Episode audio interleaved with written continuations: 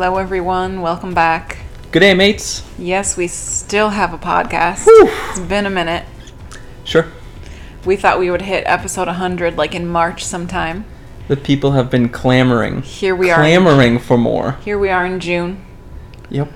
Uh, it's, it's been a it's been a rough few months. Catch me up on you, babe. Oh my gosh, it's so good to see you. um, cheers to remembering, hopefully remembering how to podcast. Sure.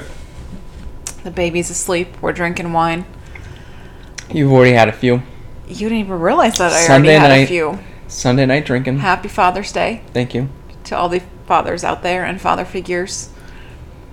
Uh, this was part of your Father's Day request was to podcast again, kind of. You've been asking for a few weeks. Sure, we can we can count that as a gift.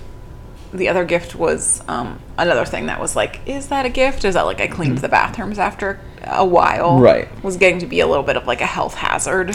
the level of filth. Especially since I work from home. Yeah. What if HR had come into the home and OSHA had been like, no, yeah. you have to go back in the code. office. you might get some sort of black mold from your own it's bathroom. in your best interest to get back to the office. Yeah. Hmm. Anyways, here we are. We're here. We actually had a pretty good day. Summertime. Very rainy. So we're gonna have like a catch-up episode. Yeah, I feel like we always end up doing these after we've Heather's been away brought for out a like a minute. middle school five-star notebook here. I here. literally stole this from my job at a middle school. My Former old job. job. Yes. You need a separate podcast for teaching and pedagogy and all sorts of things. I think I babe. would have gotten fired a lot earlier than I did had someone I had, found your podcast. podcast. Yeah. If someone had found this podcast, probably. But Yeah, we're all we're all living on the edge. yeah. uh, I don't know how much the, the listeners care about my job situation. Not a lot, I don't think.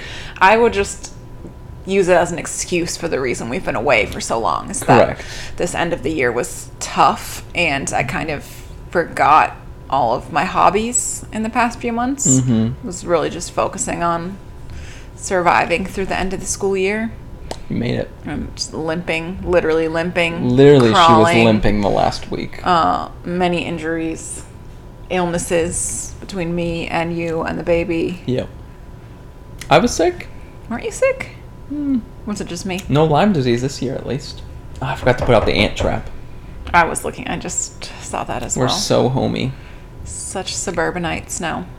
So in terms of the podcast, though, we've got a plan. We've got an ag- we've got a loose agenda for tonight. We've got episodes planned out. We actually have three uh, episodes that we're like ready to do in the near future, Hmm. and another like three like half episodes. We might have to record remotely if we're traveling. in front of our families.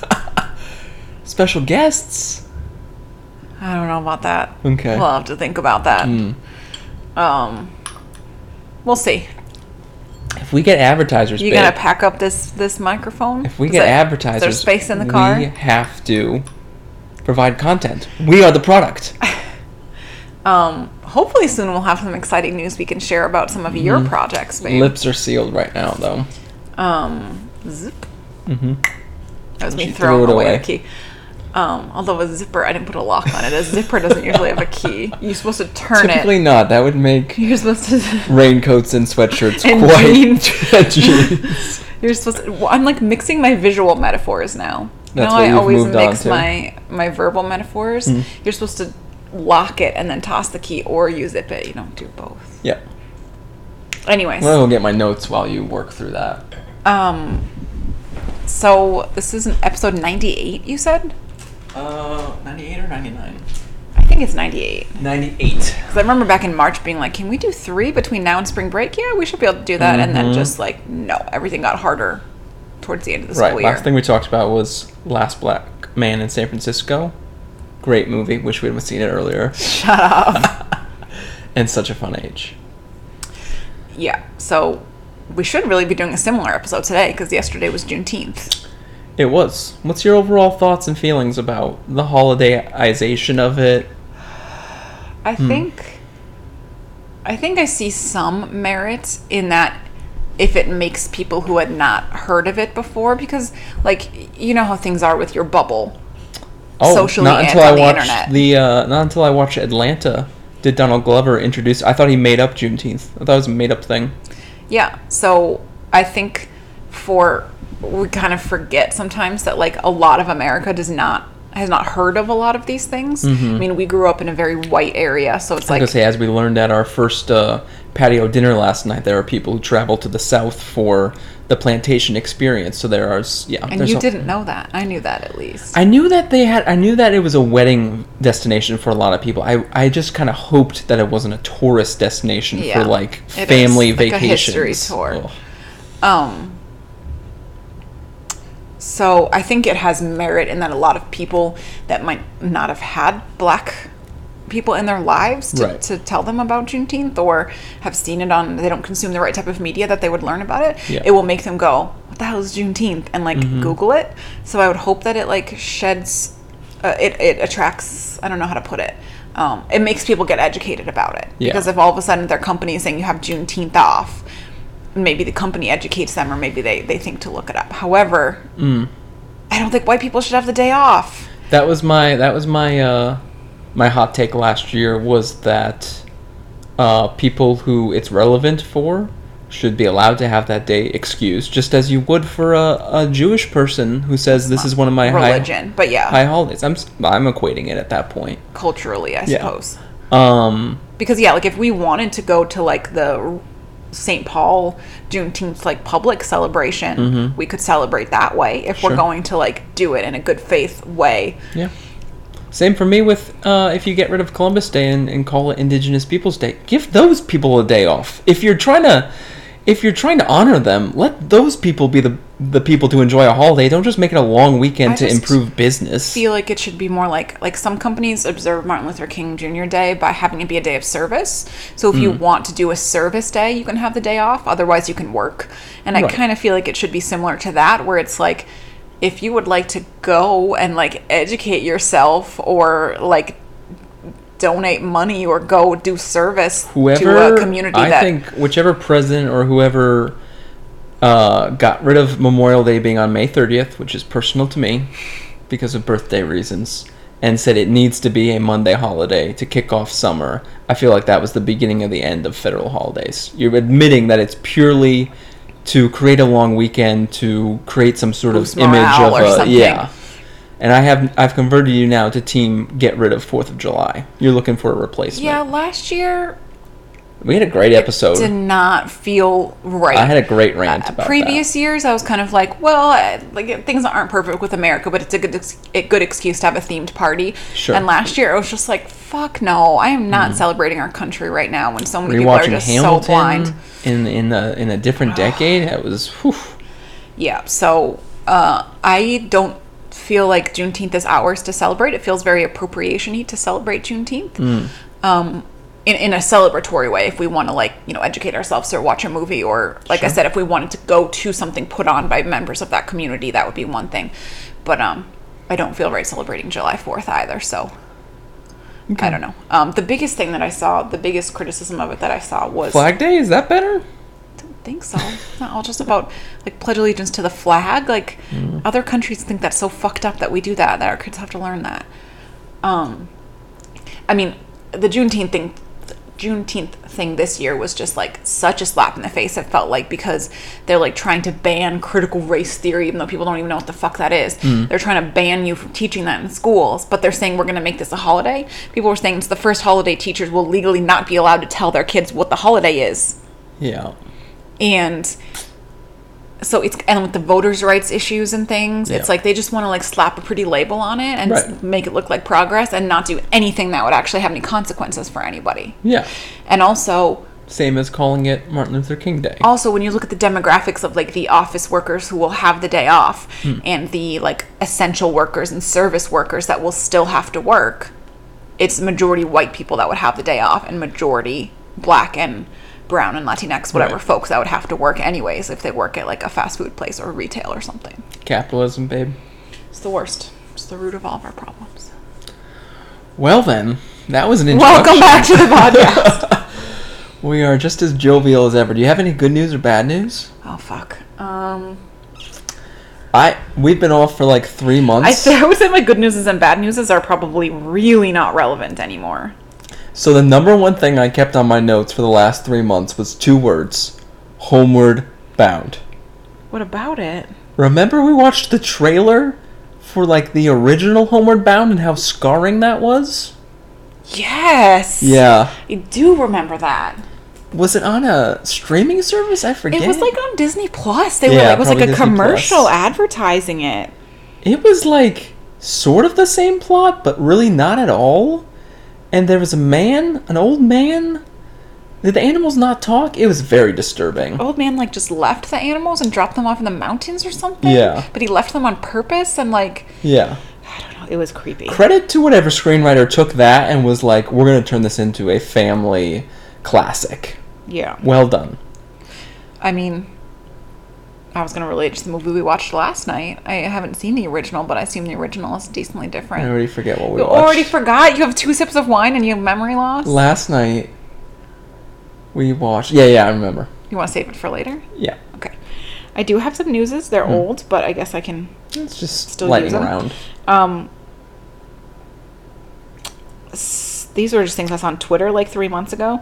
Um, a, someone called it an attack It's a on great name for this this part of the show. Twitter from three months ago. um, attack. Someone called it an attack on biology for using gender neutral language. Biology. Um, I don't. I don't subscribe to that. I I've been very staunch in my opinion that, um, fully supportive of the transgender movement and people who transition, but I do believe that everyone is assigned a sex at birth, unless you are intersex. Sure. So I I've never been opposed to having on like your license it's saying what sex you are. Um, Uh, are you in favor of people changing it though? Yeah. Like if someone is transgender and they don't have a surgery, what would what, how would that factor in? I guess it's more for me and babies, and just just admitting that that they do have a sex at first, and their gender can be fluid after that. I mean, a lot of people are using the language now, assigned sex at birth. Right. That's fine. Uh, Yeah. Why is later on using they them an affront to biology? I don't know, and it's it's especially annoying because I'm sure I don't remember this context of this because, like I said, three months ago. But I'm sure the person who said it is the one who's like an anti-vaxer and a pro-lifer and all of this. Like they just choose when it's okay to tell people what to do with their bodies and Right. choose when it's not okay. They choose when to believe in science and when not to. Oh, honey. Um, also, a similar one that there was an ad for tampons, and someone, one a, a male, obviously, said that it was obscene imagery because it was a picture of a tampon. Wow. Man, I I mean I get uncomfortable digging through your purse, but that's something I'm that's I'm I'm doing the work on that. Do you find it obscene, or do you just find it like kind of gross? Unsettling. Okay, Yeah. that's different, I guess. Um, I did find my, uncover my notes from a thousand years ago. That's what I'm going through. So, Gotcha. um, this was bad news at the time, but I think it's now switched to good news. The new um, the new pipeline that got blocked. Okay. It was one of those protests was successful actually. Yeah. Oh. Um, there's like three other ones, like Keystone and Right. DAPL, and um, there's a couple, but one of them successfully got blocked. Okay. But there's another one in Minnesota, line three, that has not got blocked yet. Okay. I forget which ones, but one of them was successful. I guess that's my good news. Oh, okay. Um, Bad news is we were just looking at your browser tabs on your devices and it makes me unsettled. do you want to know how many there are? I do not know. Okay.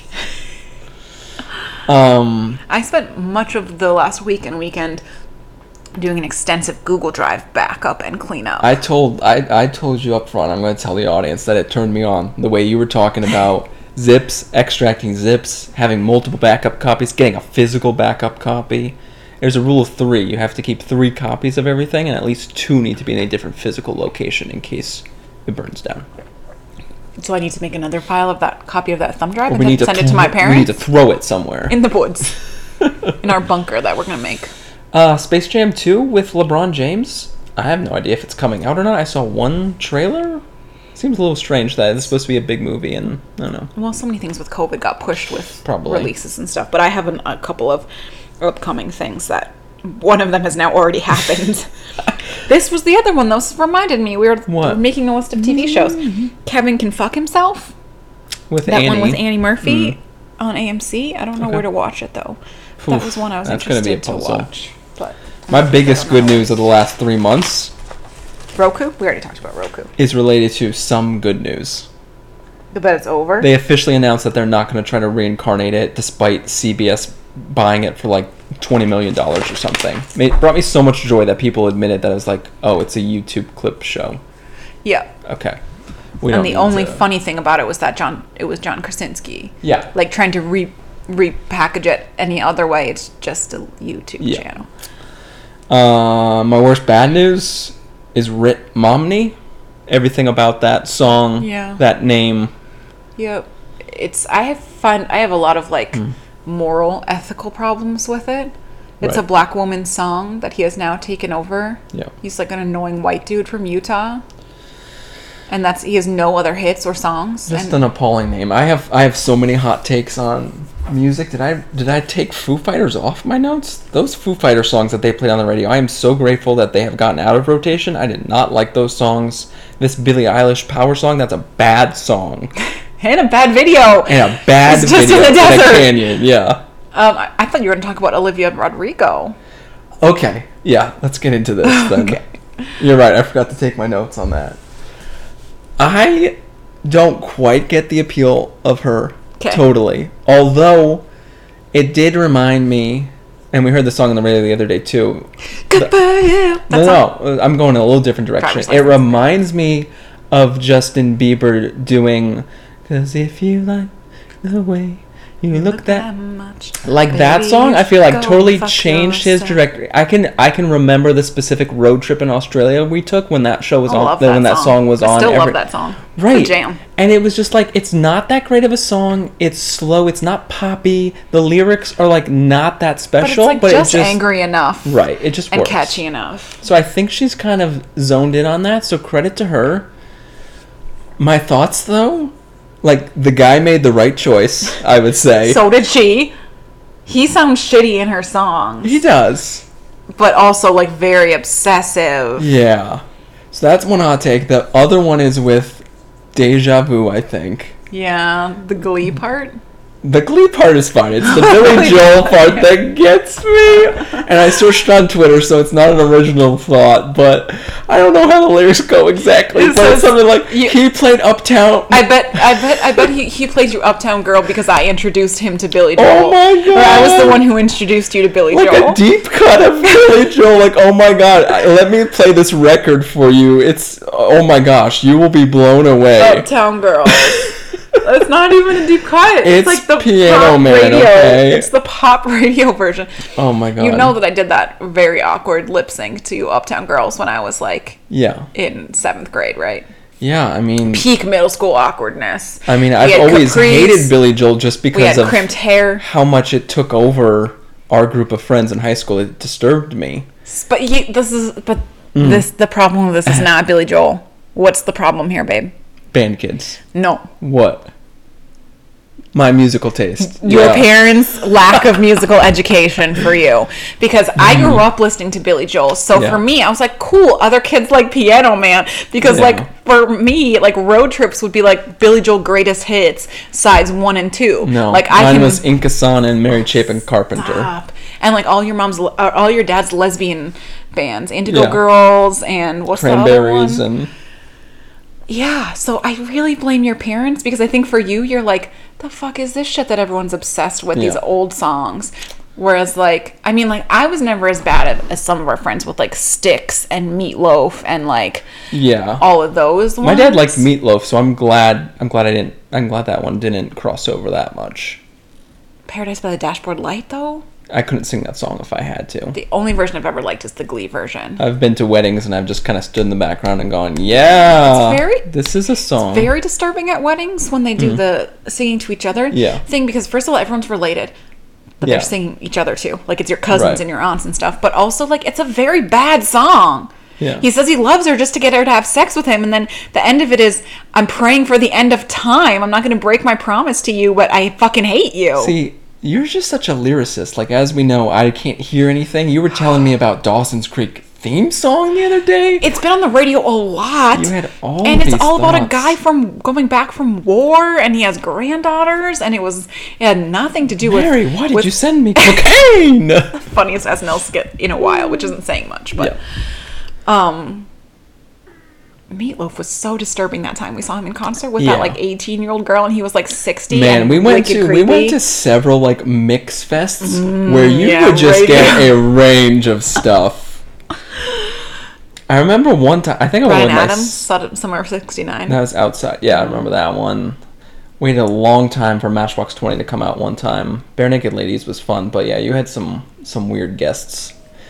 Um, I don't even I think that's my musical wrap up. I don't even know what some of these I'm so my, one of my least favorite things is generational divide and conversation.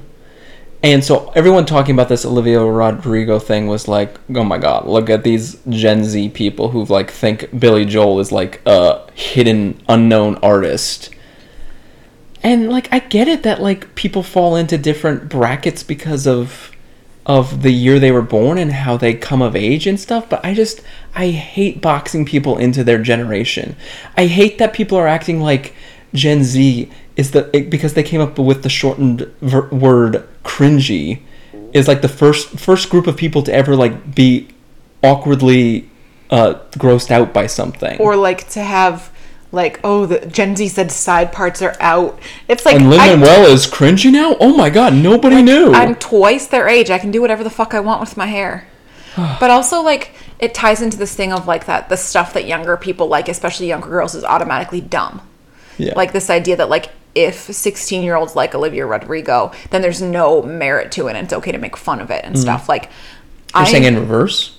I'm saying that the older people also have this judginess of sure. of like oh this young girl doesn't know what she's talking about and Yeah. like really or just this assumption that anything a teen girl likes is like worthless like the band like the Yeah, yeah, like the um, boy bands thing Right. of like how older people would like be super judgy that that girls like like One Direction and whatever boy bands are hot right now. It's like let them like a thing. I like uh, Olivia Rodrigo. It's definitely um very derivative. She obviously grew up a little bit listening. repetitive. There's a lot of driving, Driving. a lot of red lights. There's a couple that I like think it's the same song because Yeah. it starts very similarly. She obviously grew up listening to Taylor Swift and to Paramore because Right. really strong vibes of those 2 Um, but it's just fun to listen to. God, this should become a music podcast. it's fun to just be like like everyone was that age once and Sure. was an awkward teenager who's like stop telling me you enjoy being a teenager some parts of it are terrible like her Yeah. first song brutal is all about like this kind of sucks like Mm-hmm. everyone keeps telling me that these are like the best years of my life and like i just feel awkward and like self-conscious all the time this sucks everyone can remember feeling that way How does Sabrina Carpenter feel? Do you think she's probably doing fine? she has a whole clapback song and I accidentally listened to it Clapback. because Spotify does the thing where like if you finish your playlist or your album it Mm-hmm. It's automatically to- plays yeah. which I actually love because if I just like have it on in the background For music, it's fine. For shows, I hate it when it shows tries it's to- dumb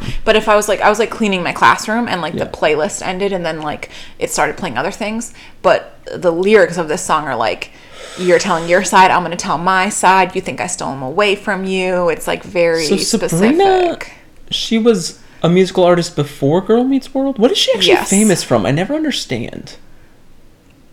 some various movies and things Okay, But she was also in other Disney shows. I was gonna so, say, was she like a Disney kid so growing her up? and Okay. Olivia and the boy are were all in High School Musical, the musical, the series. Mm, I think because it kept trying to play those songs on the spot on, the- on the Spotify it. playlist, and I was like, um, no, we're not going this far. Although I have been so depressed lately that I've been listening to Glee on purpose again. So that's where we're at. Is sad Glee Wow, we're songs. 24 minutes in, and we are like, I also think that I'm gonna watch Glee with the baby because He loves a good pop loves song. music and he loves a good pop song. So I think it would probably keep his interest, and it's probably about time for a rewatch for me. okay. Um, I don't even know what this means. What does WHM mean? WHM. Question mark? Question mark. Huh. You were really puzzled by it back then, and more puzzled now. Who? Uh, White House. What? Work? No idea. What? Okay. Um, do we want to do a quick commercial break, and then we're gonna talk about a bunch of stuff that we've watched and read? Yeah, I just remembered another one that's on here, and I also have some upcoming things that are probably not even upcoming anymore. But Okay, I'll do the advertising while you sort while you shit out. sort yourself out. We actually have a paid advertiser on Book Digits now. Yes. B double O K D I G I ts.com. He's only paid for one month, and we're going on month three now. So I'm not the best at like sending out uh, bills. We know that you're never the best at PR and marketing. That was always my job. And I, as forementioned on this podcast, have been so drowning in the end of the school year that I have not really been doing my job. But That's okay. We're gonna do. We're gonna mm, drum up some excitement because we have Book Digits uh, 3.0. I am very excited. A lot of things that I've been specifically badgering you about for years are coming into play. Some new search features Yep. that I've been bugging you about. Yep. Some new like Not rating things. Yep. Okay. And yep. some um That might have to be 3.1. okay. Yeah. Um so at least a few of the the things I've been Brand new back end, nice and speedy. Brand new front end. Gotta gotta work on the mobile site. but Maybe someday we'll build an app. some new, a new um new options for for viewing your lists that are really Yes. exciting. It's pretty sexy, I think. It's snappy. Yep. it's um i like it i've given some feedback we've redesigned a little bit to make it a little bit more user friendly and a little bit more visually um friendly Mm-hmm. Yeah. if that's a word Yeah. So yeah, hoping what's our eta Um, I'm almost done with the desktop desktop site, assuming it meets your standards when you test Okay. it this week. And from there, I think the mobile site's not going to be too hard because it's the same stuff, just in a different layout. and also the whole point of this is that the layout is a little bit more smooth and a little bit less cluttered Correct. So yeah, I, I would say definitely by the end of the summer. I would say aim for August first. are you gonna do that thing for the year end thing that i mentioned too Well, we we need to f- design it, but then it'll be ready by December thirty first. Okay. We'll come up with something. yeah. Okay. Okay. it's gonna be good Yeah. so if you haven't already signed up for an account now is an awesome time to check it out It's free. It's free. You could import your books from your book list from other websites like Yeah, like I have GR. to rebuild that part. It's not going to be the most fun bit of this, but whatever. You'll still be able to do that anyway, but you can do it now and um, get ready for some new Mm-hmm. a new version. Yep. So do we want to talk about books first then, since we're talking about Sure. books? Um, one of my upcoming things was Akwaeke Emezi has a new book, Mm-hmm. um, but I think it's already out because that note was from so long ago. I think it is. It's Yeah. called Dear Senthuran, Mhm. and it's a like semi autobiographical, um, like memoir kind of thing. But Mhm. we'll save that because we're going to be talking about another one of their books Right. a different time. So we'll save. There's been a whole controversy controversy around I'm it. so curious we'll about save it. this. Yeah. Um. Anyways, we'll save that. Okay. So- what else have you read recently? We have actually not read very many books in common recently, aside from Mm-hmm. one or two we're going to save for the podcast.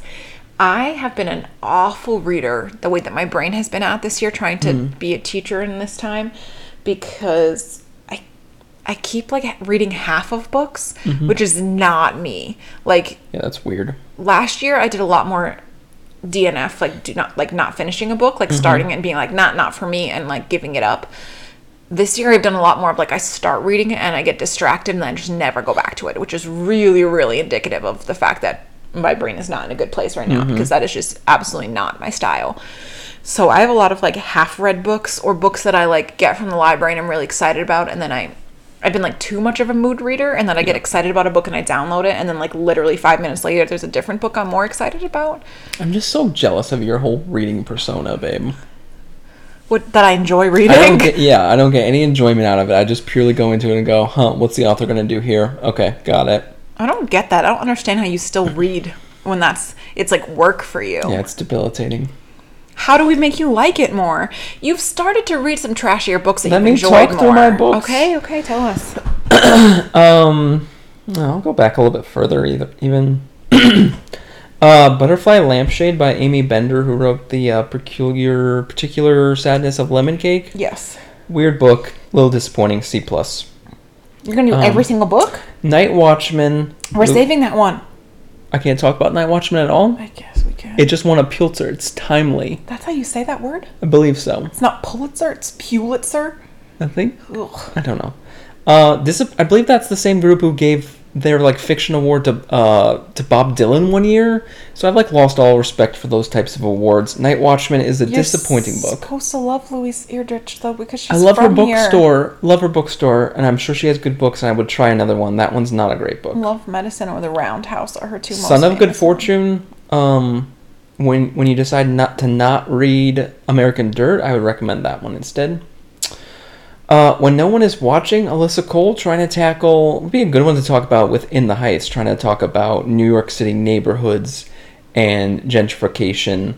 Some good ideas, some interesting dynamics, and then it turns gentrification into a huge conspiracy at the end, which I thought was very damaging to the whole uh, discussion about the system and the and the dangers of the evils of the system. You told me not to read it though. So No, you shouldn't read it. You said I wouldn't like it. The New Wilderness. Good God, Diane Cook. Grade D. Um, the wor- one of the worst like post-apocalyptic dystopian books I've ever read, Okay. and I've read some bad ones. It was the the blurb for the book compares it to Miranda July, who is one of like the most uniquely voiced writers I've ever heard, I've ever experienced, and this book is one of the most blandest, uh, just just like emotionless pieces of writing I've ever read. Home Before Dark, Riley Sager, was a lot of fun. I just re- uh, recommended to you their new book. New book. Siri, Who Am I? Talking about trash, like that was one to get through. That was awful. Grade D as well. Midnight Library. Good gosh. This book has, like, no joke, like a 100,000 reviews on most review websites out People there. were losing their shit over it on Bookstagram. Great title, nice cover. I took it on and off my to read list like 14 times because like a thousand people would talk about how great it was, and then one person that I actually knew and trusted would be like, "Man, this wasn't that great," and it was problematic with some of the mental health I need stuff. we need to come up with a term for what happened in what happens in soul because I'm I'm noticing it in so many pieces of media now where it's like we're going to tackle a in the Heights. we're going to tackle a serious thing but we're also really forced to keep this to a three act structure And we're so not we gotta any solutions. yeah we got to get you to a to a kind of a a false sense of a solution We here will ask all of these life purposeful questions and then just leave you with um, a bunch of trite cliches about enjoying your Food's, life and food's pretty present. nice. The the wind can be nice. Good God! Uh, you said Matt Haig is like considered in internet places like a, a spokesman for depression and mental health. Sure, yeah, It's- he writes a lot book about it. is Is very open damaging. This book is damaging. That's what I heard. uh, and yeah, I'll leave it there. I think Milk, blood, heat.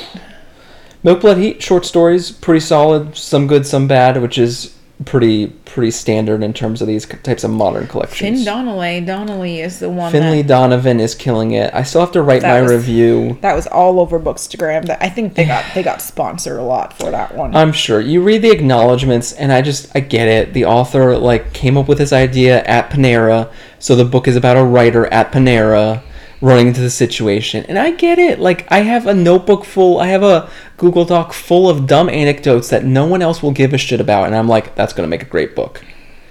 This book is fine. The first, the beginning is very funny, and you do get the sense of this is this overworked, overstressed out mom who falls into this weird uh, situation. But then it turns into a an organized crime story, and I do not care for organized crime. I don't mm. like The Godfather. I'm just gonna say it. Mm. I don't. It's Never like never finished it. It's too long. never instills any sort of like real excitement for me. Like organized crime, this is not something we should glorify. Is that why you didn't like the town that much either on rewatching it? The town? I don't consider the town mob based. The Well, no, sorry, yeah, no, chopped the flower shop. off. Yeah, yeah, you're right. Sorry, I was thinking specifically but about I'm Ben saying and his like, group. but I'm saying like that's the part that you don't let you don't like, and the town it turns into like this. These And- people are right. forcing him to do. I would never watch The Sopranos. Like, mm, no it's interest. just, it's just, yeah, I get it. They're bad. They have money, and you know, they're kill. They have plenty of assassins who they can hire. I just don't. I don't get that as a genre of thing to be like, oh boy. It reminds me of that movie, a couple of different movies that we watched.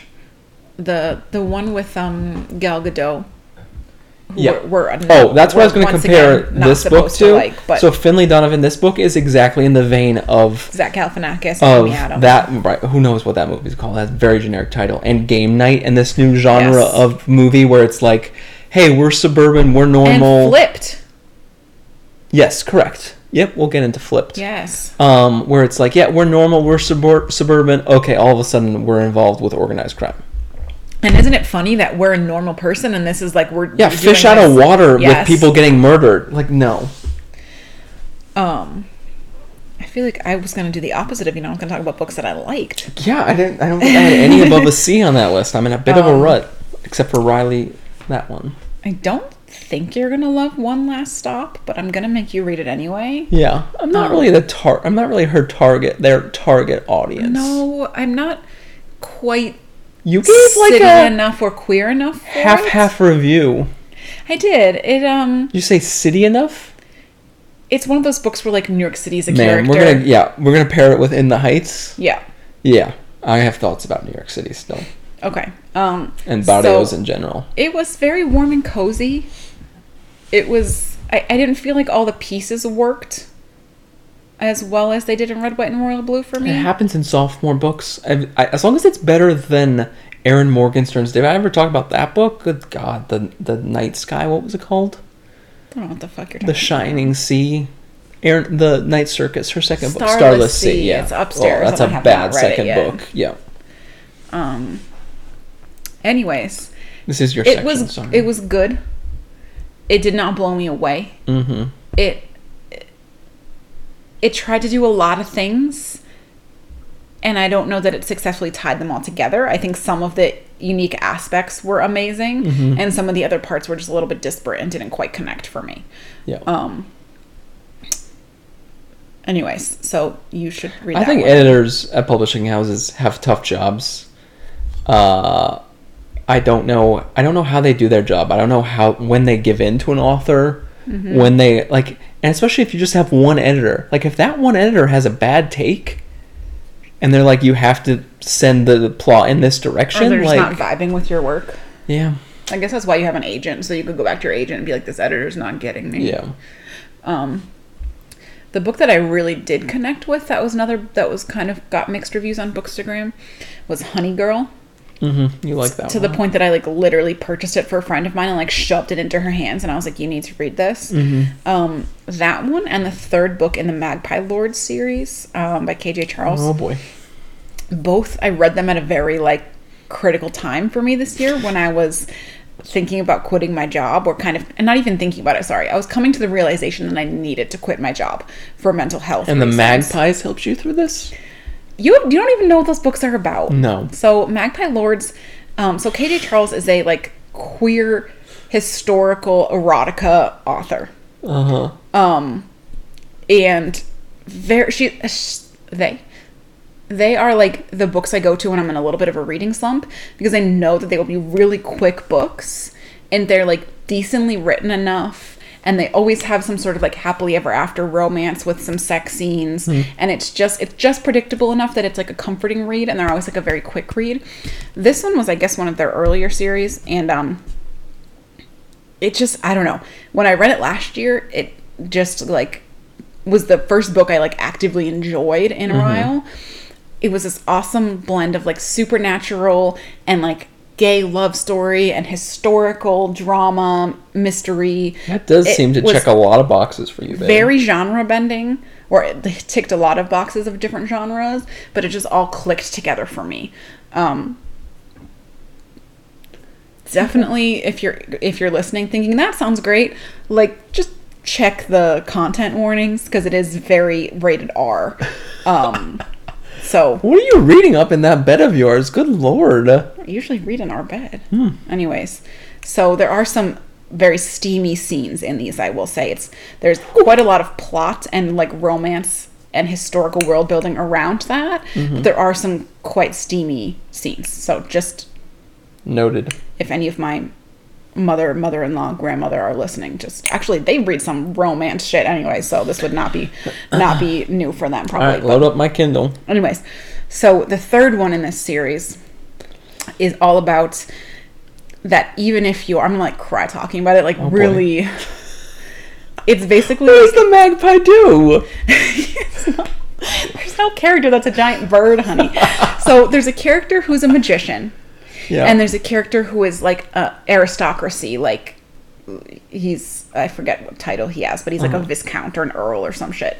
So he's like a noble person in historical England, and then there's like the commoner who's the magician, and mm-hmm. they end up like falling in love. and Bridgerton having needed a this soul connection. magician, and Yes, exactly.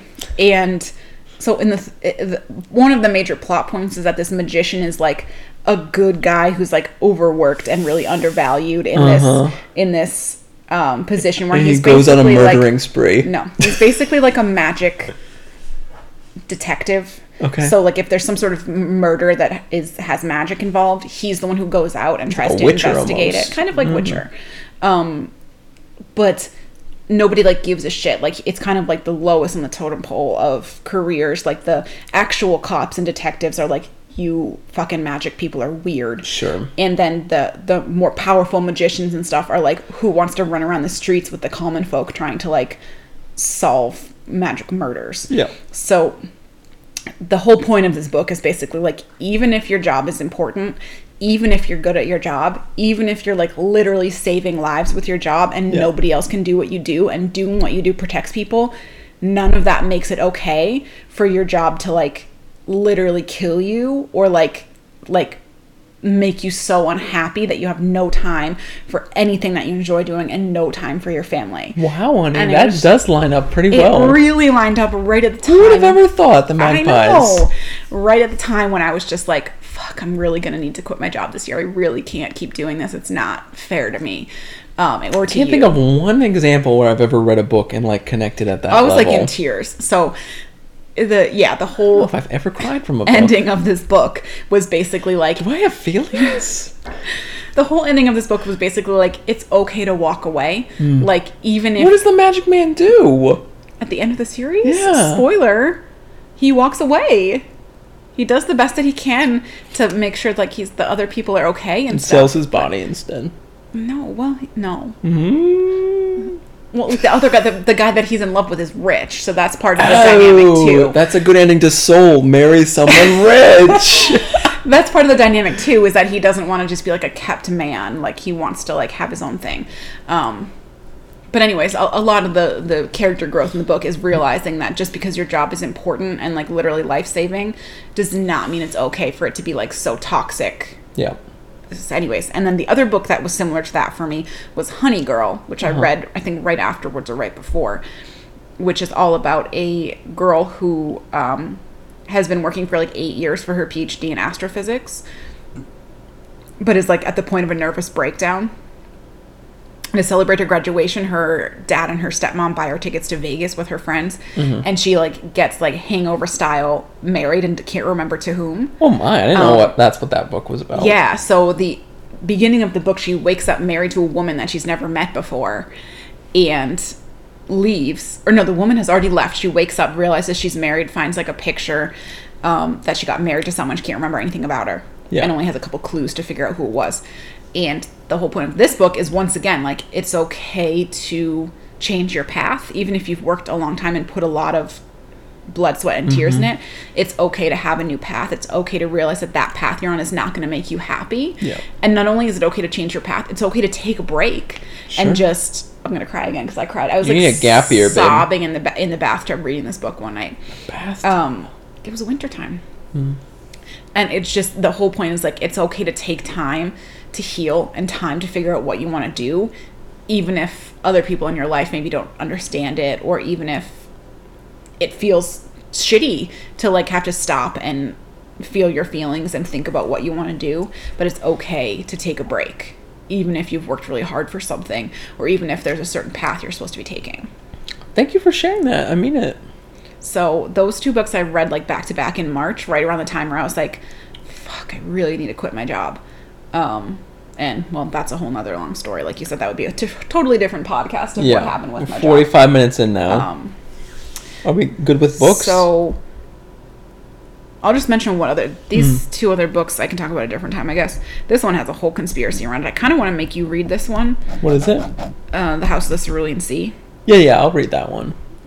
I got a whole podcast worth of thoughts about that one, so you should read that. Yeah. Um, th- you said Another one that you didn't go one. along with with Bookstagram on a hundred percent. And now I'm being proven like correct because a lot of shitty stuff is coming out about the author and like where he got some of his inspiration from. Honestly, like I know people say read the three star reviews on any product to hear the honest thing, but now I know if I see a five star rated book with over a hundred ratings, it's probably a bad book because Mm. they somehow they somehow manufactured that.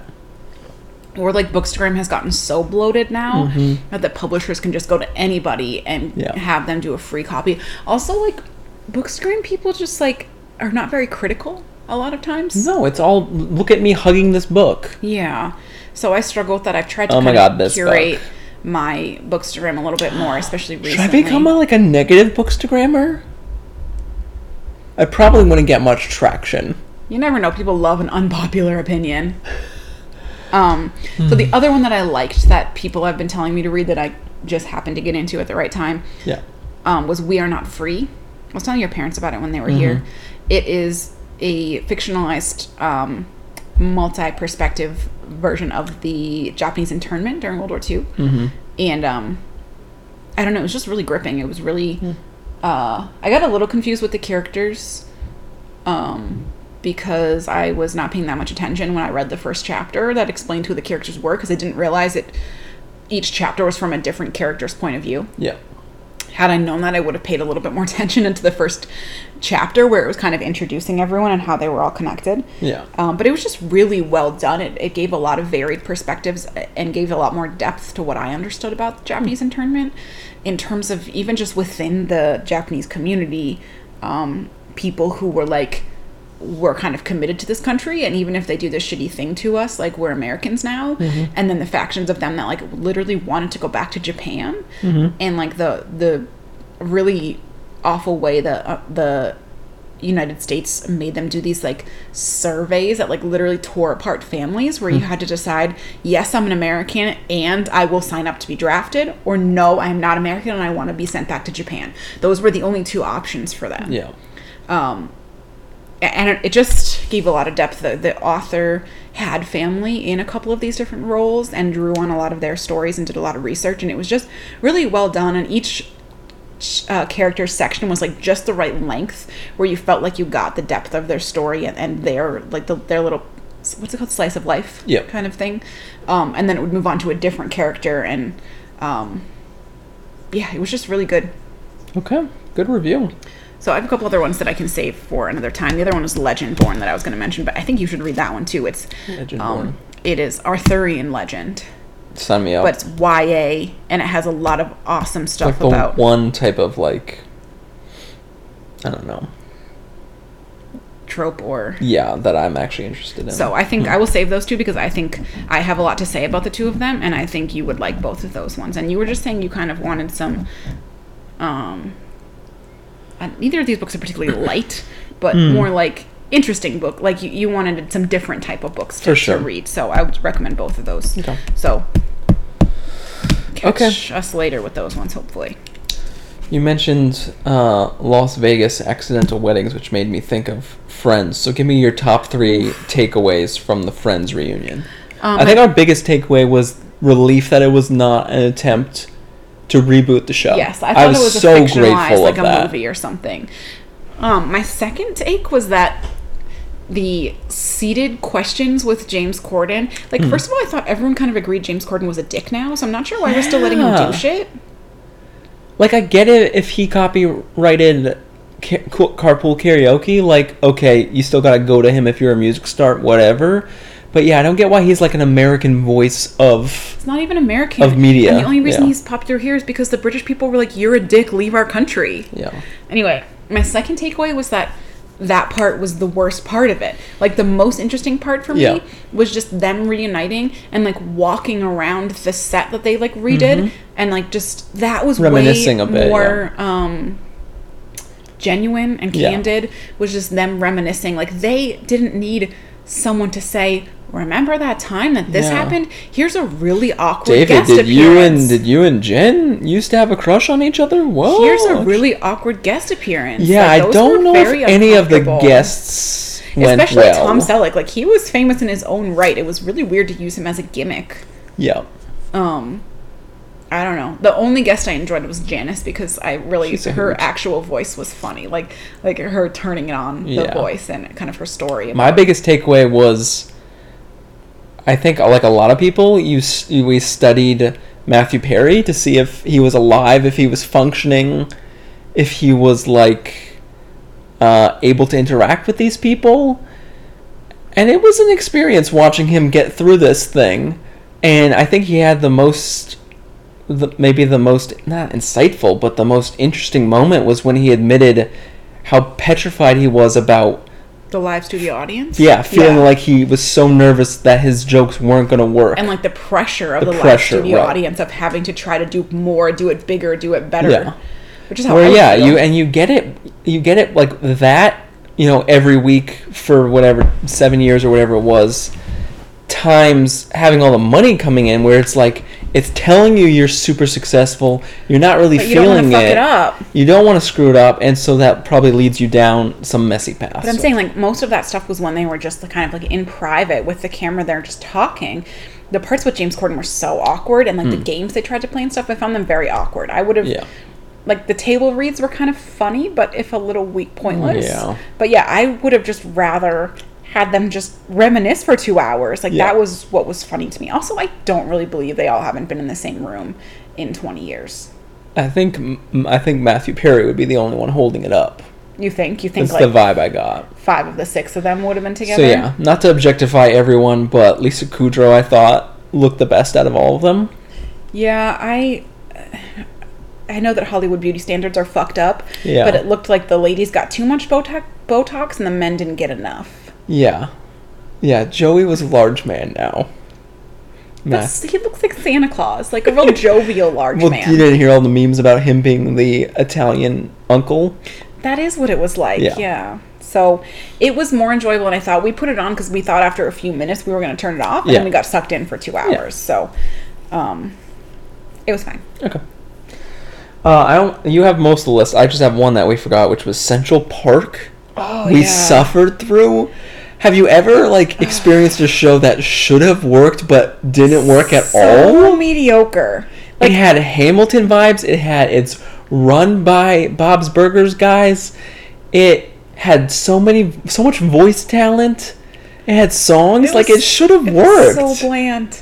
Oh, it it was, was the most like aggressively mediocre thing. Like not bad enough that you're like, ugh, we're not watching this, but not good enough to hold your interest for 23 minutes. Man. So aggressively mediocre. And Kristen Bell being a daughter in a mixed family, I just don't know how I feel about these things. I get why shows. I've, there was some other show we saw where it's like, well, there's two kids, so as long as one of them is black or one of them is Latino and one of them is white, it's The fine. tokenism thing that Huh. yeah. Um, All right, we're gonna stick to like three minutes per per item coming up. don't rush me, babe. Okay. Wine country as we're drinking wine. Mhm. Uh, I heard it was bad. Really low expectations. We watched it in. anyway.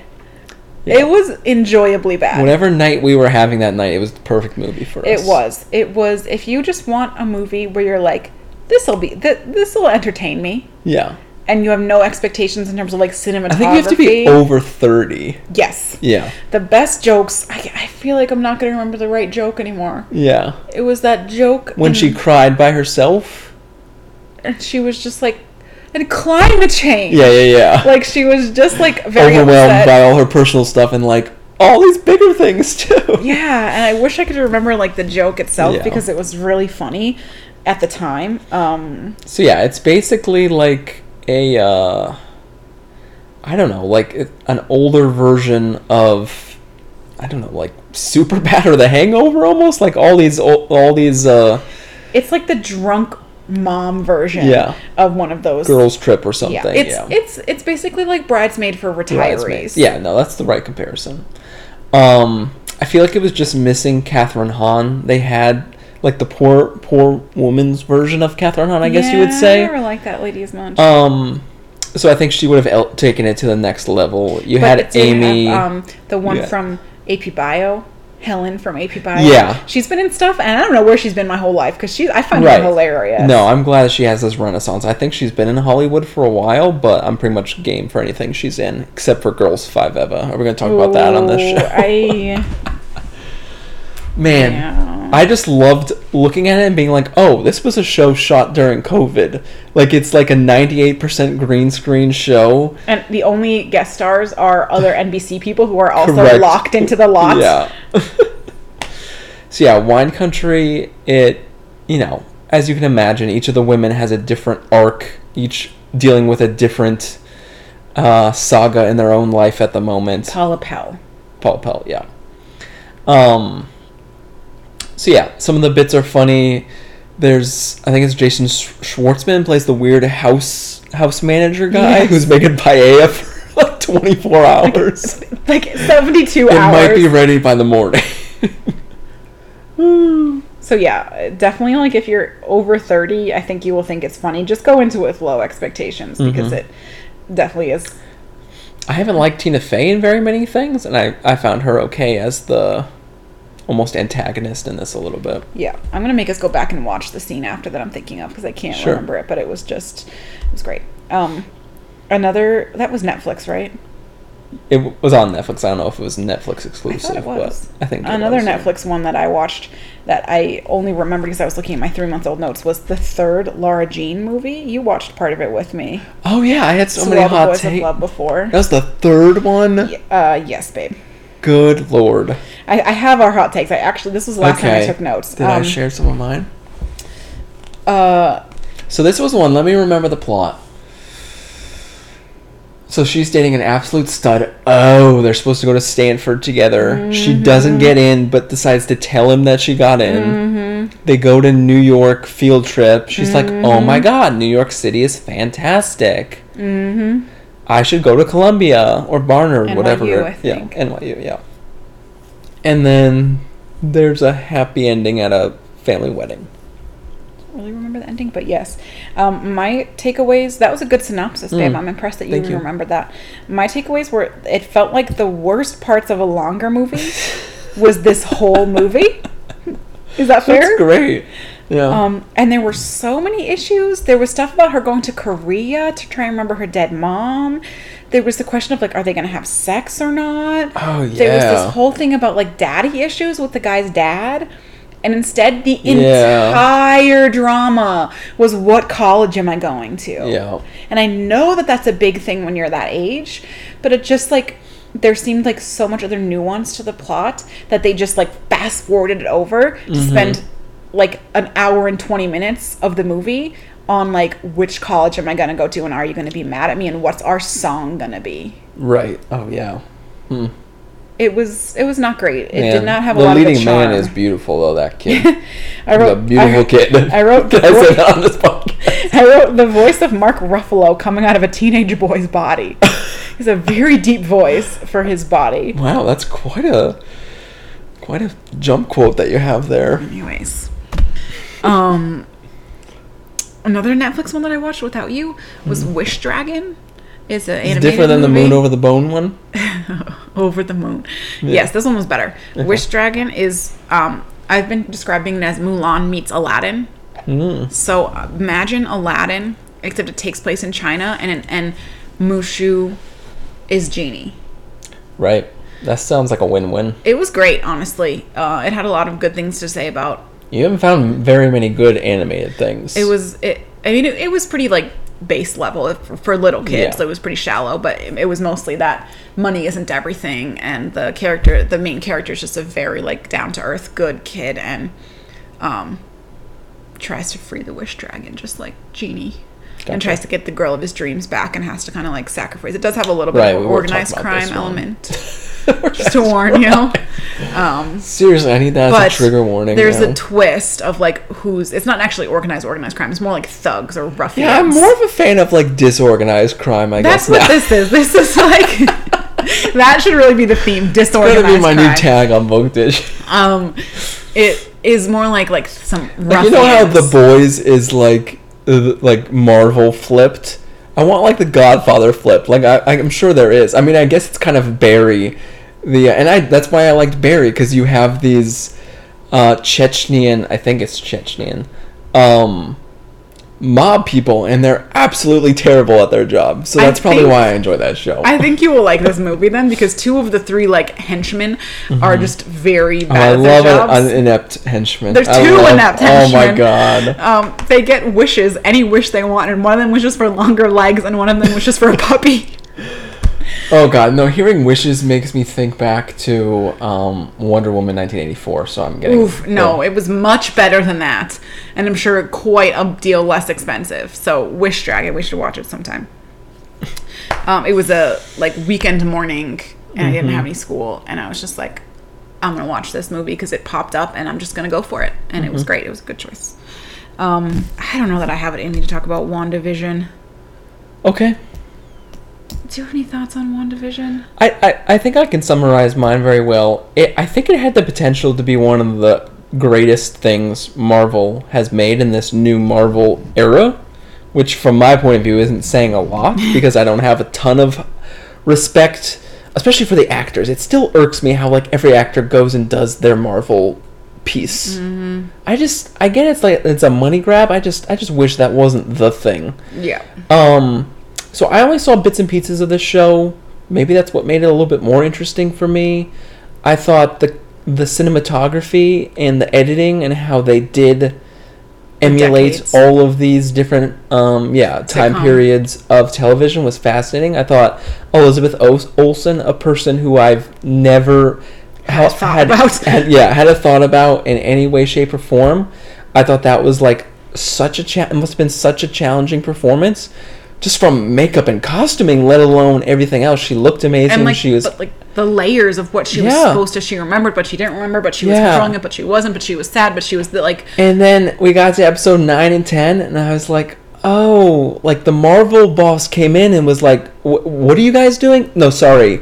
This needs to be a Marvel thing. Yeah. Go make a big bad, go make a battle scene, mm-hmm. and then at the end, let's memorialize New Jersey neighborhoods and let's let's pretend like we didn't like ruin this thousands of people this thousand town person town all of their lives like it was such a weird ending and I felt that way too. That I found it much more interesting when it was just the sitcoms, Yeah. and when they tried to pull in all of these other. Um, I mean, Kat Dennings or whatever her name is, like was was quirky enough to be I, interesting. yeah, I guess Kathryn Hahn is the one I'm talking about. Where I'm like, Ugh. you didn't need to do this. You, Yeah. Everyone, again, everyone's so excited. Same with, uh, with Kristen Wiig being her character in Wonder Woman 1984. All these, all these comic people are like, oh my god, I bet that's that person. And I get that for those people, it gives them uh, a comic boner. But for like the rest of the audience, it's like okay, I You don't think that character worked good for TV me. show. You Yeah. ruined a perfectly good, perfectly good TV show by trying to superheroize it. right. Um, also, the show made me care about Vision, which is a shock because I could not have given less of a shit about Vision in the movies. Mm. Yeah. But then towards the end of it, I didn't care again. Yeah. And the stuff with the kids was very confusing to me. Once the Mm. kids came in the picture, I got very confused about whether or not they actually existed and how they possibly could exist if one of the other characters didn't. And I don't know. Yeah. I got confused. So, um, yeah, good potential. And then just, I also found it a touch too derivative. Mm. It was just Truman Show. In a lot of ways, yeah. Like when when we watched part of the Truman Show, I was like, oh, Yeah. that was a literal scene from WandaVision. Right. Like the actual premise of it, they didn't stray very far from things that already existed. Fair enough. I think that's good on that. Um, Working our way through the list. Would you like to talk about the movie we watched last night, or would you like to talk about that terrible season of that TV show? Which was the TV show? His Dark Materials. Okay, we're back from our mid-episode uh, production meeting, which we, should, which we should hold beforehand when possible. But I mean, the biggest takeaway is that I don't have a lot to say about this next one, but I'm you just want to you get to out talk of the way. about his Dark Materials. It was season 2 There Mm-hmm. were seven episodes. They all blend together to me for me. I honestly have nothing to say. So this it was covered. boring. How do you make this book boring? I fucking love this book series, and it was boring. So this covered most of the subtle knife. Mm-hmm. It covered in one arc Will getting the knife, and then they just kind of ran up a hill for the rest of the series for them. So it all the events are there from the book. Yeah. But there was zero urgency, charisma, Yeah. anything. Like these things in the book, I remember reading them being like, Holy shit, what are they gonna do? How are they gonna get out of this situation? And watching it, it was just like, Yep, now they have to break into a man's house. Yep, now they have to hope they can escape with the knife. I'm gonna be a broken record here, but how I watched the show is how I felt about reading the books. And for me, Yeah. reading the books, like the second book was maybe my least favorite out of the series. Actually, the first book I think is my least favorite going Mm-hmm. Back into it. The first book is magical. and When you read the second and third, you're like, oh, the first one just has a lot of like Lord of the Rings style, like setup, exposition yeah. and world building. But um, But um, um, yeah, I just the biggest way I can describe it is there was no urgency. It should have been with the these, like- university stuff, university stuff, it got there a little bit. I think probably was it Maggie Malone? What's her name? Mary Malone. yeah, Mary Malone. I think she probably had the most interesting stuff to do with to do as an actor, as Yeah. an actress. Um, but yeah, we were gonna save this maybe for a Lin Manuel ep- episode, but his arc with with uh, what's his face? You're supposed to be devastated at what happens to his character. I was like, oh, that happens now. no urgency. Like nothing felt like it was life or death. Nothing felt like it Yeah. was important. Nothing felt fluid. It didn't feel like one big storyline that we were building towards something. It felt like these chunked scenes where the characters were just stepping on their marks and reading Yeah. their lines. They took notes from me. They did animate a few other uh, demons. Yeah. And they had like 25% less um, priest priest dialogue Still scenes way too much priest. where they just talk like this and sort of in metaphor but not saying anything menacing. There was eight different Menacing scenes. priests. There was like literally eight different scenes of like the priests and the witches don't like each other. right i so forgot many for so no purpose. right, they literally some, added in scenes about some the witches attack and, and then they were like remember the witches don't like the priests yeah. remember why um so yeah they have to finish it at this point i don't know what they're going to do in terms of where mary malone ends up because that's going to be expensive Also, it's just gonna look ridiculous. I don't know how they're gonna do it to make it not look absurd and laughable. yeah We'll see. okay There's a lot of fantasy stuff that I don't know how it's gonna be possible to film in the next book. In the next book hmm. They go into the world of the dead. Right. They go to heaven and meet God. I, They- I just feel like the showrunner's like oh why did i sign up for this it just felt like very rote like very like um methodical Yeah. the second season it didn't feel i don't know how to describe it other than there was no urgency in the scenes and to the characters i struggled um we have a couple of Quibi shows to talk about oh right because Roku got access to all of their uh, intellectual property, Which and worked out- I, I see why it was a cheap deal. Yeah, and it worked out well for us because there were a couple that I was like vaguely interested in watching, and when I found out you had to pay for it, I was like, "Fuck off." Um, and honestly, just the worst luck of any investment deal of all time. Right. It was literally like when COVID Picking hit. a time when no one will be on their phones or Yeah. not as much. Yeah. Um, so we watched Flipped, which I had seen vaguely recommended, which is First of all, a terrible title because there's if you I'm sure if you search billion things on with the name yeah Flip. on IMDb, There had to be other yeah. names. They didn't try hard at all. But that was like the working title, and they just gave up. Yeah. The basis is there's these two like dumbass special snowflake Forte, people. you've got uh, Kaitlin Olson. yeah, and they decide that they're going to flip They're a obsessed house. with renovation shows and they think they'll get on one by and yeah, there's a contest of like like submit your footage and you could be the next like HGTV kind of stars. Yeah. So they buy this like really shitty house like uh without looking at it first. It's like in the middle of a desert. It's literally falling apart and they um go there to try and renovate it and film their show and it's just a mess. And they find tons of cash in the walls and they use that cash to renovate the house because they think it's Uh-huh. going to help them get on the show.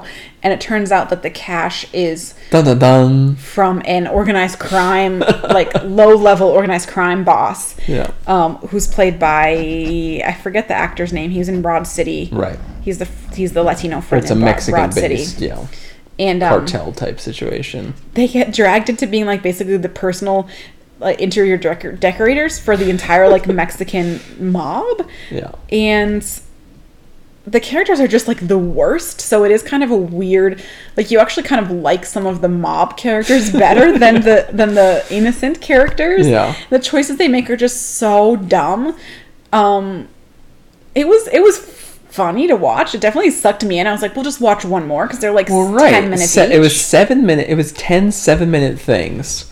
So it could have been a movie a short movie. yeah It. I don't think it could have been stretched out to like a six episode, thirty minute series. So I think it was the amount was right. It was it was a weird show though.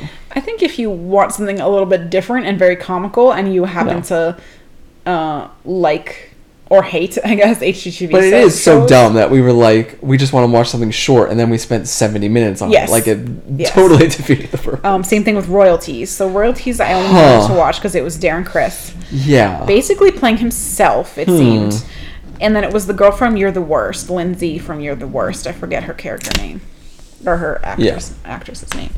Um, It was Darren was playing show. himself crossed with um crisscross. See what I did there? yeah. Uh, with the Chasing Gold Taco Bell character. Yes. Yeah. Yes. Um, So okay, so and I, I feel like I was drunk when I There was a this. lot of Star Kid. T- right, like you, like six years ago, would have like been orgasming through the whole thing. I think that's a little strong, but yes, it was very star. It, it so if you if you're a Star Kid, if you're a Star Kid to, fan, you know. if you've seen Little White Lie, it it's it's that, but they had actual production money behind it. Little White Lie was like the weirdest of the the weird ones. It was their web series they tried, Mm-hmm. um, where Darren kind of played himself, but kind of not, and it had all the other the characters Yeah. in it. So I just left thinking like, okay, all these Star Kid people like they played their card. I don't think they're gonna get another shot after this one. I don't think they'll bring that to their next audition and be like, look at my look It at my was- clips from this. Kind of like a, a very long scripted sketch show. Yeah. um and they played very specific characters there were parts that were funny and some of the song parodies Was like I drunk when we watched this? Like I'm having a very hazy memory of it. They wanted to be songwriters. yes but all their songs ended up being like super like Right. The funniest parts of the show were the parodies. the songs. chasing gold kind of part where they're all yeah. like too serious of a parody so- like so the songs were funny But then like like there's, in the each seven minute episode there was like one like, one like side comment and that became the key plot in the next Yes. episode. Or like one like serious person who tried to like make it a give it plot. Where their downfall was was hmm. trying to give it a plot. If they had just gone so. with like satirical songwriters, Yeah. that's the bits that were funny when they tried to give it a plot. John Stamos appeared. I'm having visions now. he was the He did, villain. right? He was the villain. It was a weird show. Yeah. Man. Okay. I think that's Oh, we have one more. How long is this? This has been long. It's fine. But we have one more thing that you said, let's watch a movie last night, which usually is us just scrolling through a thousand things. And I kind of made you stop on one that I always say, oh, that's a movie we should watch sometime. Yeah. Um, the Birdcage, also known as La Cage aux Folles. I didn't know a single thing to expect when I pressed play. I was like, do you know what The this is about? And you were like, f- no. I just expected like um child abuse or something. Okay. I don't know why. The birdcage. Hmm. Um, kind of La Cage Bird Sings, Maya yeah, Angelou. I think I think that's some. So yeah, I was interested in it because you, I was interested You in said it was a movie of your youth. it was uh, youth is a strong word. Like Hmm. when I was younger, like my mom likes Robin Williams, so it was one of those ones that was on TV a lot. Yeah. I don't know that I'd ever watched it start to finish on purpose. How many Robin Williams movies have you seen? I was just listening to rewatchables about Mrs. Doubtfire, Alright. and they were doing rankings about. Mrs. Doubtfire does Aladdin Yeah. count? Yes. Um, Mrs. Doubtfire, Aladdin, Patch Adams. Yeah. Um, Universally hated. Patch Adams is. I watched it in middle school. I don't remember Yeah. anything about it. Um, Dead Poets. Yeah. Uh, my favorite. Good Will Hunting. Yep. The Birdcage. Yep. Good Morning Vietnam. I've never seen that. Have you seen that? Yes. Huh. Another one that my mom liked. Okay, I'll have to watch it. Um, I never watched the film one where he was really One hour photo. I never watched that. Um, there's What's one other one that they talk about a the lot. one where he's the creepy dinosaur. So there's Bicentennial Man that I've seen, Oh, and there's uh, Jack, which is like Jack, the same. I've seen. Yeah. Yep. yeah. Have you seen Jack?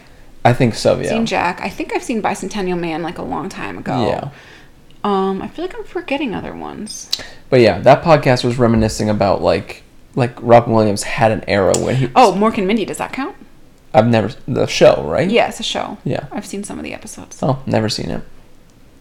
So I'd say like ten things I've seen of him. Hmm. Why? Do you think that's a lot or not a lot? I didn't know. I didn't think you would be able to rattle off that many things. That was a lot. That was ten that I just rattled off. Like Oh, Jumanji. Jumanji, right? Technically, he was in Night at the Museum. Hook. We forgot Hook. Jumanji. Hook. Hook. Man, Hook's another one when people are like Flubber. I've seen Flubber. Flubber. Hook's another one where people are like, "Oh, Hook's a fucking awful movie," and I'm like, I am sure you're right, but in the same vein as Batman and Robin, like I lived for Hook for like a good two to three years. August Rush. August Rush, a sad boy playing cello or something. Um, Frank, Yeah. Frank Gully. he was like the go-to for oh, like Garp. I never saw that. family movies. So with some help, that was like twelve or thirteen that I've seen of his. Even in in this in Birdcage, like I think Robin Williams was a fantastic actor and a great comedian. Like he, you can see, like he makes some of the same faces and he delivers some of the lines the same as he does in Mrs. Doubtfire. but he's not as creepy as Jim Carrey. Oh, definitely not. I would Who, take like, Robin does the Williams over same Jim. shtick. Yeah, true, true, true. I'm saying like he's another one who's a comic who has the same voices and does the same Yeah. bits. Um, I think you. Good Morning Vietnam is is a very war story, but um, yeah, I'm curious to see my reaction to it. a lot of his um, impressions and his voices. So the whole point is that he's the He's radio guy. over there. Um, he, he's just so good at the impressions. Like that's Okay. he. What kickstarted his career. So We'll we can watch it. Good Morning Vietnam sometime. I'll add that to our the list. list. I will put it on my in the notebook. We're covering up the microphone now. Um. So, anyways, Birdcage. I guess, I'd like to watch Dead Poet sometime. Rewatch Sure. it now that I was a teacher. Am I gonna cry? despite the dark ending. Um. So Birdcage. I guess he's kind of. He's kind of almost playing subdued, like, like Mrs. Doubtfire. You would have thought he would have been the other He's character. literally in drag. Right, you would have thought he would have played Albert in this other movie. Yeah. So it is interesting to him for him to almost play. I was going to call it the straight. Yeah, man, he was gonna. He played it straight, but yeah, Um, he was the the less flamboyant, less uh, dramatic character in this. and movie. this movie had the check, the the Pride Month check from Hulu, so it's like it's an approved early LGBTQ. Yeah, Okay. it reminded me of Priscilla, Queen of the Desert. and using the F word is okay If they if they're it. saying Correct. it. Although in 2021, Robin Williams would probably it would not be accepted for him to be cast as that character. Probably, Mm-hmm. it would be frowned upon. Um. So yeah, I did not know what to expect. I thought it was certainly a unique movie. You kind of quizzed me a couple times. You're like, "What do you think is going to happen?" And like, I was able to guess. Like, it's not. Yeah, once I pushed you on it a little bit of like, Yeah. what do you think is going to happen next? You'd be like, oh, they're obviously going to do this. You this, can and definitely tell how it works as a stage show because you have the club, you have the apartment upstairs, you have a couple of like exterior Miami restaurant scenes Yes, we pointed stuff. out that like it was basically a one setting. Yeah. And then you have all the stuff with the senator, which was like painfully still very timely. Too relevant. It was in terms of yeah. political scandals and right wing people sticking to their stuff, to not seeing any hypocrisy in themselves. Yeah. I left thinking like, wow, Hugh, uh, Hugh Jackman, though. um, Gene Hackman. Wow, that is like almost backwards. Hugh Jackman, Gene Hackman. Yeah, that's weird. Yeah. Um, like must have gotten a decent check for this because like it's not it's not a very fun. Well, I'm sure it was a fun role to play, but it's like a not a very redeeming role to play. Like I guess at the end he's like ten percent more accepting of of certain things than he is at the beginning, but he's like not a great character yeah, um, for thrillers and Clint Eastwood movies to then go to this movie. Right. and we had well we have to talk about our very scattered watching of um of hank azaria in what's the show called? I don't know. The baseball Um, show. yeah what's it called? I don't know. um i keep calling it clydesdale in my head. It's not clydesdale.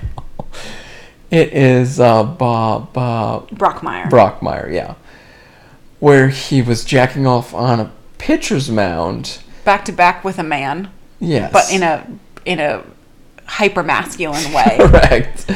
And then this role, which yeah, if I like, so I, I don't, I keep talking about this Bill Simmons podcast, but they give an award to the person who like does the most as a role player in the movie, like doesn't have a ton of screen time, but like steals the movie, and like that's that's him in that movie for sure. he was married to Um, Helen Hunt. That's what I told you last night when you asked whether or not he was hundred percent gay. He's Um, not gay. He's got to be bi or something. And I mean, who came up with the character note that he physically couldn't wear shoes? Like, It's hilarious though. and like how dedicated they were to like him like when they sent him off to cook i was like huh i wonder if like the the fact that he probably can't cook will come up and it was like a serious plot.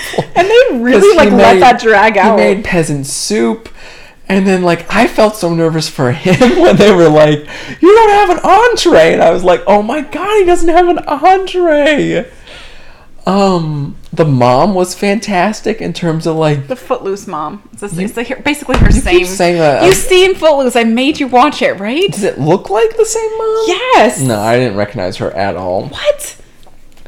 But just her like blind following of her husband. But like also like der- like derision towards him. Yeah. Like she obviously knew that the cultural attaché to Greece was not a real thing, and just like went along with it. oh man. Yeah, this is what she looked like in Footloose. This one.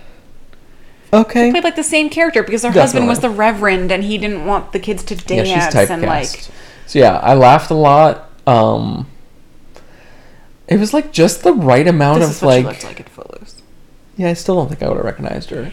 It was like I, I still have a very weird relationship to drag. It's not something that I get. It's not for me for sure. Sure. But this Um, movie is supposed to be for you because it's like I think it's a gay movie I for straight s- people. That's what okay. I was gonna sorry. try to get at. Yeah. Um. So yeah, I think it was a very kind of safe introduction to that world, because like when it started off, what is is Moulin Rouge drag? What is Moulin Rouge? That movie. uh, That movie always leaves me unsettled. Um, it, Moulin Rouge is more like burlesque, I would say, because it's most of the right. I women that are scantily burlesque clad. I have Um, seen a burlesque show. I didn't really get it even when I was watching. So it. yeah, I guess when when this movie started, The Birdcage, I was like, oh, it's gonna be like Moulin Rouge, where like everything is happening on this stage, and I have to care about these musical numbers, and they like they like dump you in that world for like the opening ten minutes, and then they take you out of it, and I was mm-hmm. very grateful for that. they like give you the vibe of like you have to understand this context yeah, of the drag, especially because it's like a Mrs. Doubtfire esque plot point Yeah. later. But like, they they give you the context of the drag Yeah. show and the drag club and the flamboyancy of it, Yeah. and then they take you out of it. yeah, I was very grateful for that. They should have hired you as a script editor because you came up with a much more logical explanation for the mother character, whereas they kind of flubbed through it and it was weird. Um, So there was no. The mother was not in the original play. French, yeah. The the French Italian whatever. so there's La no Folles. there's there no was third no act mother. surprise visitor. No, Hmm. there's some sort of other thing that forces the reveal Yeah. instead. So I like the journal a- journalism aspect a little bit. I did not buy that the National Enquirer was going to wait till they had a photo to run any sort of story. yeah, that was a little bit um my last takeaway that that bus stop scene is what stuck with me in terms of the poignancy of the movie where they it got a little bit repetitive because Robin Williams had to keep running after Nathan Lane like eight But different that's times. the point. If you empathize with Nathan Lane's character, like everyone just keeps saying, like you're too much, you're too much. We can't. get it. And then when they were at the bus stop and they were like agreeing on e- that they were sharing everything in life, that was a nice scene. It was very validating. I think I described that movie quite well just now. What's your like, like was it what you expected? What was your expectation? I was just like, there's well, child abuse, I said. Um, so What was like your biggest like surp- positive and negative surprise about it, if you will? Because you had no idea. I idea. guess if I'm honest, I thought it was going to be too gay for me. Priscilla, Queen of the Desert, was probably too gay for me. Okay. And I don't mean in the sense that I'm like, just not accessible. I'm a man. That's yeah. It's just like it d- didn't resonate with me that movie. and not very like accessible for Yeah. for a Whereas this one, yeah, like you were saying, like I think you could put Nathan Lane's insecurities uh, layered on top of anything else. Um, and But then you, yeah, it's you very- had that Mrs. Doubtfire element where it was like obviously you the, know what's the comedy of errors, Yeah, the the farce, the whatever you want to call it. Um, it seemed like it could have been a Shakespeare. Mm-hmm. reinterpretation somehow. Um, Shakespearean. It was Shakespearean in like the, like I said, the comedy of errors kind of Right. thing. I would say it's uniquely queer in some ways, and in, like the being yourself and be, not not being accepted by certain Mm-hmm. facets of society. But like you said, there was also a lot of other pieces that resonated with you, even if the queer part isn't part of your experience.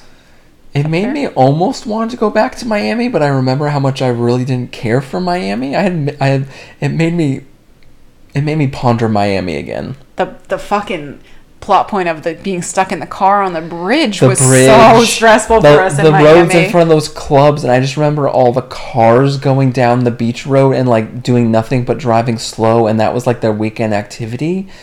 Just like New York, I just don't get it. I think I almost get Miami a little bit more than all the love for New York. Um, because of the weather, because of the scene, especially whenever you know the gay scene in terms of when this movie was filmed, uh, Versace or set. vibes. I mean, yeah, Versace exactly. vibes with yeah. the set. Yeah, So yeah, the beaches were so nice though. mm This was a long ass podcast, and we thought we didn't have a lot to talk about. I was worried it was gonna be two to three hours, so I think we did okay. Okay. Um, I have some upcom- other upcomings, Oh, but I think they were all already done because they're such old upcomings. Mm-hmm. Um, a Billy Eichner rom com called Bros. I don't even recall writing that down. You sure it made it? Sure it got the green light? No. And the Inheritance trilogy is going to Man, be a is TV there a series? like a worse COVID thing than Billy on the street? Oof. No. Come get COVID from this microphone Yeah. on the streets of New York City. Yeah. We didn't even talk about the mask restrictions thing and how fucking frustrating it is having a baby of uh, the fact that that you can't trust anyone in public Yeah. ever again. And I don't know what what am I supposed to do with my child who can't wear a mask? Wow. So you were gonna go through upcoming things, and we got to Billy, and then you went You- masks. It's your fault. I'm yawning, so I think it's, It's past this mom's bedtime. Um, we will hopefully be back more regularly. I am going to slowly dip my toes back into some of my hobbies now that I don't have as much of the stress stressors of the school year, and won't for the short term. hmm Um, so hopefully I'll have time to actually read more books to completion, and we'll have some more time to podcast. hmm And our child goes to sleep at like six thirty, so we have thank you to a, the child for, a lot of for evening sleeping time through now. this. So If people have ideas for what you do in the evening, they're people are gonna say sex. I get that. Okay. Um, when your kids go to bed, there's time, and like I don't know, we need to find a show to binge. We do. We literally made a list of Yeah, TV Could shows. have talked about Bake Off too. oh yeah, Louis. Oh man, rest in peace, What a tough way to end that Bake Off season. it's a little upsetting that we've reached the end of the Bake Off episode. So it was very comforting. Correct. You know, everything. It was always very comforting me to in, in Australia, knowing that the things I was watching was not like synced up with real time. Yeah. Like whenever I would watch a late night like talk show, machine. it would be like a week later. Graham Norton was like three or four months off. And that's fine. It was fine. It exists out of time. Right. There's no there's no pressure. Yeah. But it was very comforting to hmm. have just like Whereas everything in America is just like, oh, that was five minutes ago. It's you're late. You're once- late. And the internet's like that too. Yeah. And once Bake Off had COVID restrictions, it ruined the magic a little bit for Yeah. me. Like I don't want Bake Off to be topical. I want Bake Off to have could have been any time in the last 30 years and you wouldn't know. Correct. So I'm a little sad that we're like caught up with Bake Off. Lottie for life. Lottie. So if you have a TV show that you think we should watch, Or a hobby. or a hobby we should take up, I would say probably the easier one to start with would be a TV show. We have like a page long list, and none of them are really like jumping out at me. So, um, just fair warning, if you're like, you have to watch this, we probably won't. I think titles is a big thing about it because as I was scrolling through them, a few jumped out to me. But if you asked me from this list which they were, I would have no idea. All right, this is the last thing we're gonna do. Instead of upcoming, we're gonna flip it and we're gonna say, what do you want to be our upcoming things? I'm just gonna read through this list. Listeners, the one or two of you that may have made it Mm-hmm. an hour and a half in here, um, You control our destiny. just let us know what you think. Let me see if I remember what any of these are. I'll this is stop in you if I remember no them. particular order. Okay. Beartown, Yeah. Who Killed one. Malcolm X, Yep. Dead to Me, All. American, Black Mirror, Yeah, The no. OA, Mm. Shrill, Sweet Tooth, Working Moms, Elite, Feel Good, Amend, Zero Chill, Blood and Water, Letter for the King, Normal People, Please Like Me, Ramy, Mrs. America, Black Sails, Brave New World, Downton Abbey, We Are Lady Parts, Red Oaks, Upload, Kevin Can Fuck Himself. Wow. Yeah. When you read it like that, only a couple stand out as like titles you would remember. Some of them I literally don't even know what streaming service they would be on because I didn't hmm. make a proper spreadsheet for it. So those of you, those of those, that one of you that is still listening, if any of those jumped out to you that you're like, you gotta watch that, you guys would like it, let us know. Otherwise, we're probably gonna work our way through this and see if any of them kind of In alphabetical order. Not really, right? They don't even list it in alphabetical order. I can't move them around. I wrote it down. It's not a spreadsheet. Okay. Anyways, we'll be back. We have actually have ideas for episodes, and our child goes to sleep early, so we'll be back hopefully soonish. Until then, uh, happy Juneteenth if you are celebrating. If you're a person who should be celebrating, uh, happy Father's Day if that applies to you. Otherwise, happy summer, and we'll catch you next time. Take care, folks. Thanks for listening. Bye.